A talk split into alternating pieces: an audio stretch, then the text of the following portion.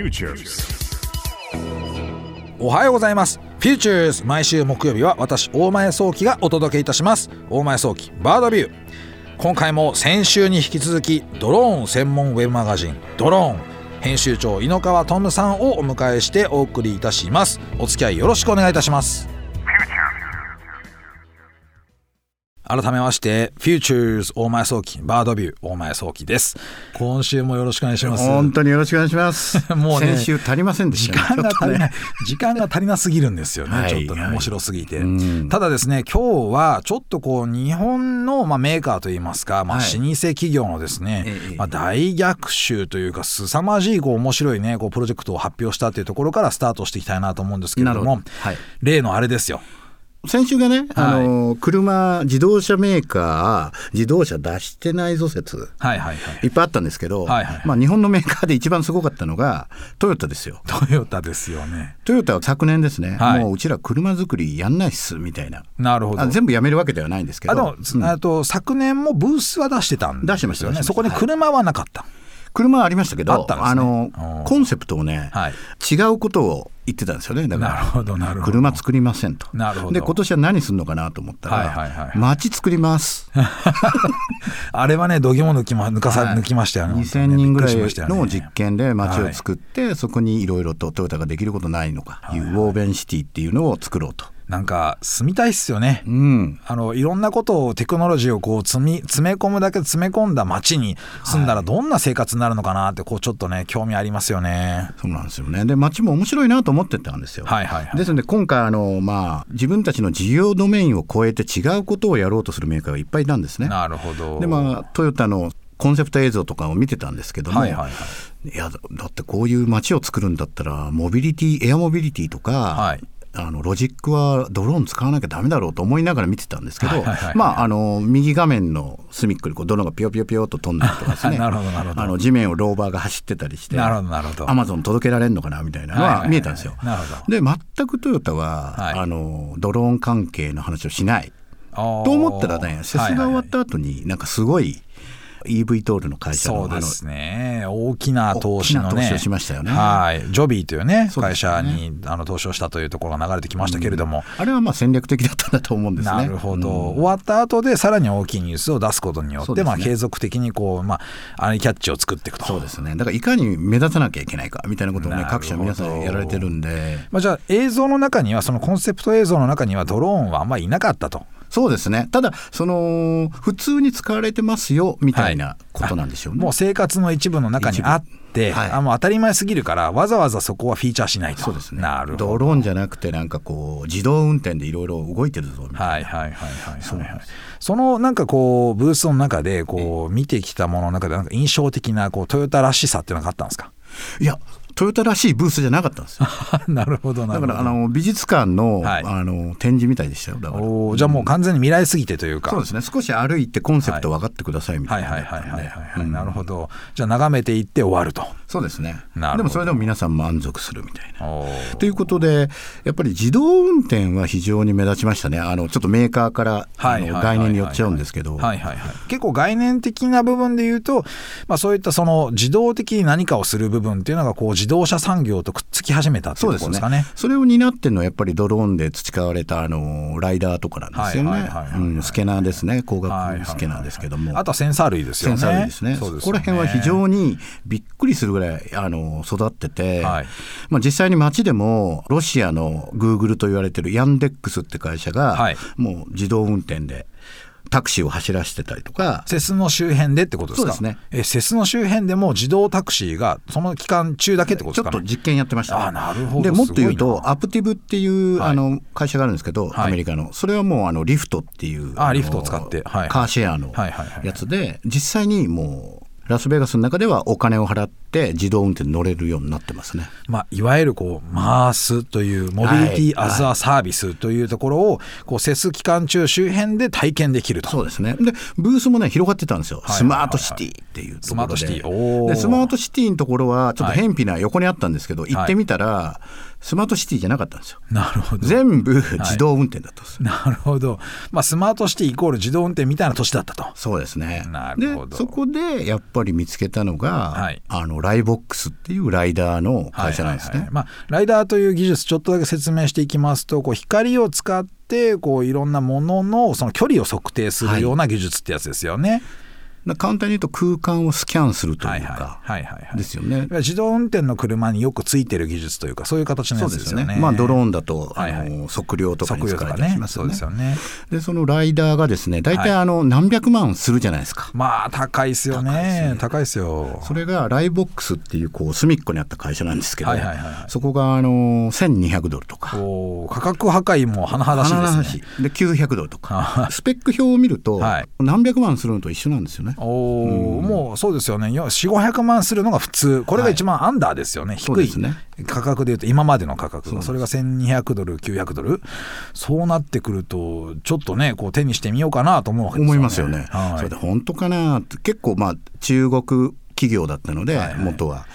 まあ、ちょっと言っちゃってるとそう言っちゃってんじゃないかなと。で言ってたんですよ。そしたはいはいはいらアメリカにオート X っていうベンチャーで、はいはいはいあの自動運転やってる、はいはいまあまあ優秀な会社があるんですよ。はいそことアライアンス組んでもう走らしてるよとブンブン。車に乗せてそうです。あのだから車を自動運転するためにライダーを10個。はいはいはいあのいろんな方向につけるんですそうですそうです。でそれで全部センサリングしてはい運転するっていうのをやってたんですね。えーじゃあ信頼できるセンサーになっなりつつあるんで。す。で彼らが言うには、はい。自動運転するためにはインフラも必要なんだけど、はいライダーが使い捨てぐらいにならないと流行らないよと。我々はそこ目指してます。なるほど。っていうことを言ってましたね。高すぎると車のえあの価格に直接影響しちゃうと。そうですよね。だから自動運転車に1億っつっても買う人はいないと。まあそうですね、あの私もちょっとうん悩むなまだ自動じゃなくていいかなと思っちゃいますね。1億だったら。なるほど。そうですよね。うん。そうですね。でまあよくよく調べてみるとですね、はい。それがまああのどこで売ってんだって調べたら、はい。DJI のサイトから買えるっていう話になったんですよ。なるほど。なんかってことは？ってことはあっていろいろあ詰めたらですね、やっぱり DJI だったんですね。なるほど、うん。まあ DJI100% の子会社。子会社。ということは彼らはあの明言しないんですけどもう完全にはいはいはい。はいまあ、ライダーを使ったそのあのドローンのアップデートを仕掛けていくぞみたいな方向性になるんじゃないそですね。だから高性能で低価格っていうことを実現しているので、はい。我々が思っているよ以上に自動運転ってあっちゅう間に来そうな感じですねうんすごいな。だからドローンをやっていたからこそあの見つけられたなと思って、今回非常に楽しかったですね。なるほど。その、こう自分しか知らない情報だぞという その深掘りがすごかったと。で僕ライボックス見つけてみんなにこうはいはい言ったらみんなざわざわ言ってたみたいなことはありましたけどね。なるほど。はい。すごいな、さらにこう日本のメーカーの中ではちょっとですねこうちょっとねこれもまたニュースでびっくりしたなというところではあったんですけれどもこのねみんな大好きソニああソニーですね。ー、そうそうそうそう、はいはい。ソニーも車を出したじゃないですか、はいはいはい。あれはですね僕あんまり響かなかったんですよね。どうせあのセンサーとかですね、はいはいはい。車内のエクステリアで音楽楽しむみたな、はいいはいはい。まあソニーっぽい車を見せたかっただけだろうみたいな。そう、ん。なんですが僕、はい。あのドローンっていうメディアのほかにプロニュースというですね、はいはいはいはい。あの映画撮ったりテレビ番組作ったりする人のためのあの業務用のウはい。ェブマガジンもやってまして、はいはいはいはい。そこにセスなのになんか映画の展示会とか、はい。あの業務用の展示会みたいな展示が一個あったんですよ。なるほど、そのなんですかねこう映画のセットのようなってやつそうですね。映画のセットがあって、はいはい。それをあの狭い空間でもですね、はい。またそれでライダーなんですけど。まあ結局今年はライダーが結構重要だったってこと結構すごいなと思いました。で空間を全部ね、はい。あのスキャンして座標を全部取っておけば、はい。彼らあとクリスタル LED っていうすごい。綺麗なパネル持ってるんですよ、オーレットの。まあ、人間が目で見てもう現実かどうかがあの映像かどうかがわからないレベルのすごいやつ。そうですね、うん。だからあのスタジオの中であの別にロケしなくても、はい。い、あのいわゆる砂漠とかですね、あはいの峡谷というかなんかすごい何時間もかけてこうロケに行かなくても後ろ側にその映像を流せば、はい。結構ねそれが実際にいるかのように見えるんですよそのパネルぽくなっちゃう。ぽくなっちゃう。ただぽくなるというぐらいのなんか現実感はない感じなのか結構現実感ある感じなのかどどうだからもうバーチャルとリアリティがねシームレスになってきてるんですよ。ただそれをただ流してるだけでカメラ撮ると、カメラが動いた時にあまあ違和感ありますよね。違和感ありますよね。映像がこうそうそうずれて。そうなんですよ。ね自分の角度と違うものになりますもんね。ね。でそれをですねさっき言ったライダーで撮ったスキャンしておけばですね、はい。映像も合わせてこの動いてくれるんですよ。だからカメラを通して見ると、はい。本当にそのスクリーンで流してる映像もこう地続きに見えるっていう。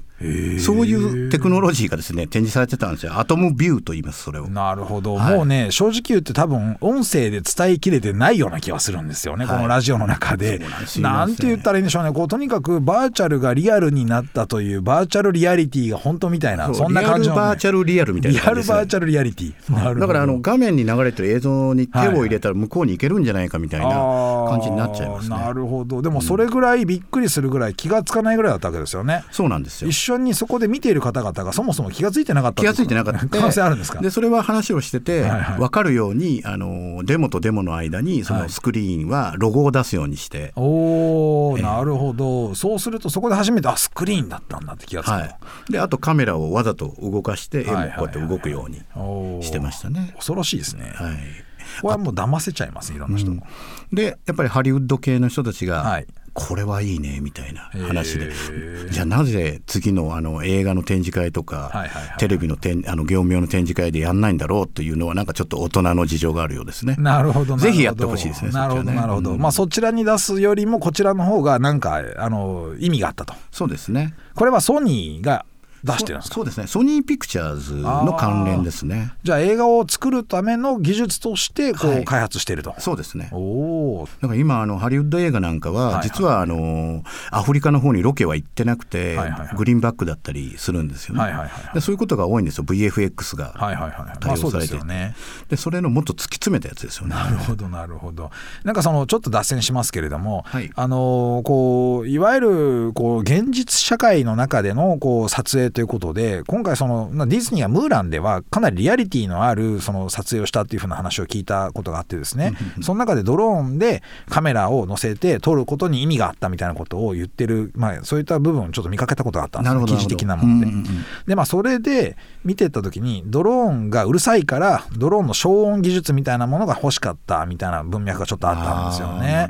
なのでリア本当にリアリティを追求した人間がやガチャガチャやってる絵を撮りたいためのドローンと本当にバーチャルな方向に突き詰めていくっていうところとなんか二大こう二大巨頭とかは、ね、課題になりますよね。分かれていくというかそんな感じですよね。なるほど。一回これはね体験した方がいいと思いますお、うん、なんかこうねどこかの、まあ、USJ とかですね、はいはいはい、あのまああのまあ、ディズニーとか、まあ、ディズニーにはちょっとソニーなかなか出さないのかなと思いますけれども、まあ、いずれにしてもそういったところになんかアトラクションとして導入されると面白そうですよね。そね。その技術、まあ、ソニーピクチャーズのあの子会社がやってることになってるんで、はいはいはい、いや俺たち他のとこにも売りに行くぜみたいなことは言ってました じゃあもしかするとこのアトラクションとして使われる可能性あるなと。いうところなんですね。はい、他にこうなんかいろいろとその面白いところですね。これねまあ時間が足りないなと思うんですけれどももうあと23あるとしたらどんなところでしょうか？えっとねあれですよ。注目浴びてたのは、はい、まず、えー、CES で初めてデルタ航空がキーノートやったりとかですね。は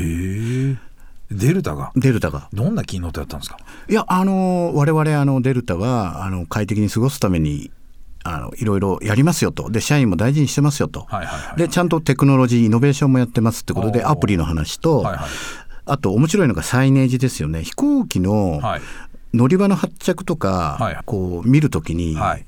何百とこ並んでるじゃないですか。あ並んでますね。10時のサンフランシスコのって結構ガヤガヤしても面倒くせえなみたいなのあるじゃないですか、自分のが探せなくてなんかこうねゲートが変わってるの気がつかないみたいなね。ありますよね。ありますあります、はい、でそれでまあアプリでアップデートもされるんですけどもそのサイネージがですね一、はい、回チェックインして、はい、顔認証で100人見ると全員自分の情報に紐づいた情報が出るんですよ。えどこで顔認証してるんですかそれは？それチェックインの時ですね。あなるほど。でサイネージの方にもそれを紐づく、はいはい、いわゆるカメラとか認証してるんだと思うんですけど、だから大前さんがサンフランシスコ行く、はい、僕がニューヨーク行く、はいはい、僕らがパッとサイネージを見ると、はい、違う表示が出てるんですよ。えー、それが100人見ると 100, 人100枚全部違うんですよ。おえどうやって出してるんそれがねよくわかんないんです。そのえっ、ー、とすごいあのマイクで言うと、はい、音を音のこの幅が狭く取れるマイクあるじゃないですか。あ,、はいはいはい、あれの完全指向性のあるマイク。指向性のあるじゃない。指向性のある視覚というかみたいですね。えー、なんかこう見ていて変な違和感ないんですか？まあ、確かにそのあの指向性が強いんでちょっと寄ると、はい。あのノイズが走るみたいになってそれはまだあの研究段階でもうちょっと待ってねって言ってましたけどいやそういうのもできるんだなと思っていかにこう見られてるかっていうのはありましたね。マイノリティリポートじゃないですかこれああもうもう近いですよ。そうですよね、はい、すごいなちょっと今年は未来を感じたですね、はい、すごくね。これね映画「マイノリティリポート」をまだ見たことない方は見ていただくと今年のセスと合致するところは結構あると。ありますあります、はい、なるほど。あれは結構前の映画ですもんね。そうですね。未来をこう見て見させてもらえる映画っていうものが現実社会になりやすいというのはあるありますよねやっぱりね。テクノロジーが、えー、未来にこう追いつく速度がすごく短くなったような気がしますね。なるほど。高等無形なコンセプトが次の年になると出てくるみたいなそれが CES かもしれないですよね、なるほど。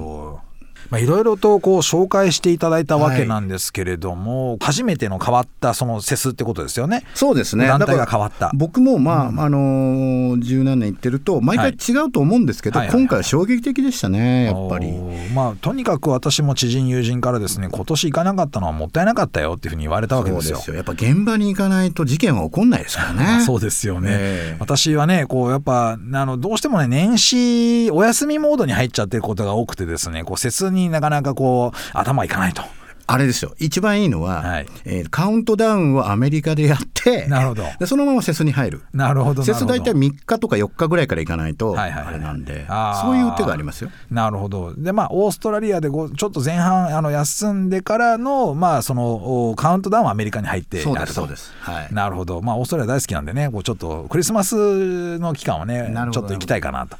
またちょっとねこう違うこう計画を練ってセス中心にしてみるといいかもしれないですね。来年はぜひ行った方がいい。と思い。ますよ、はい、これお子さんとか子供行っても楽しい感じですか？はい。ラスベガスはですね、はい、世界の中でもまあギャンブルの街と言われてますけども、はい、実は収入源はカジノよりもあのシルク・ド・ソレイユのショーとか、はいはいはいはい、その展示会でお金儲けしてるんですよね。なるほどでで子供たちが夜の12時ぐらいも普通に歩いてますから街を。そうすると子供を連れてくっていう説もありかもしれないですね。みんな家族で来てますね、はい、海外の方はね。まあぜひちょっと私も計画してみたいと思います。来年行きましょう。はい、えー、ありがとうございました、トムさん。ありがとうございました。お送りしてまいりました「Futures 大前早期バードビュー」いかがでしたでしょうか、えー、ラスベガスでやっているセス。皆さんもですね、えー、来年の1月、まあ、計画をしていく方がいればおそらく私と会える可能性があるんじゃないのかなと思いますのでぜひとも検討してみましょう。さて番組へのメッセージお待ちしております。JFN パークにある番組 Futures のメールフォームからお送りください。JFN パークでは番組情報のほか音声ポッドキャスティングも配信しています。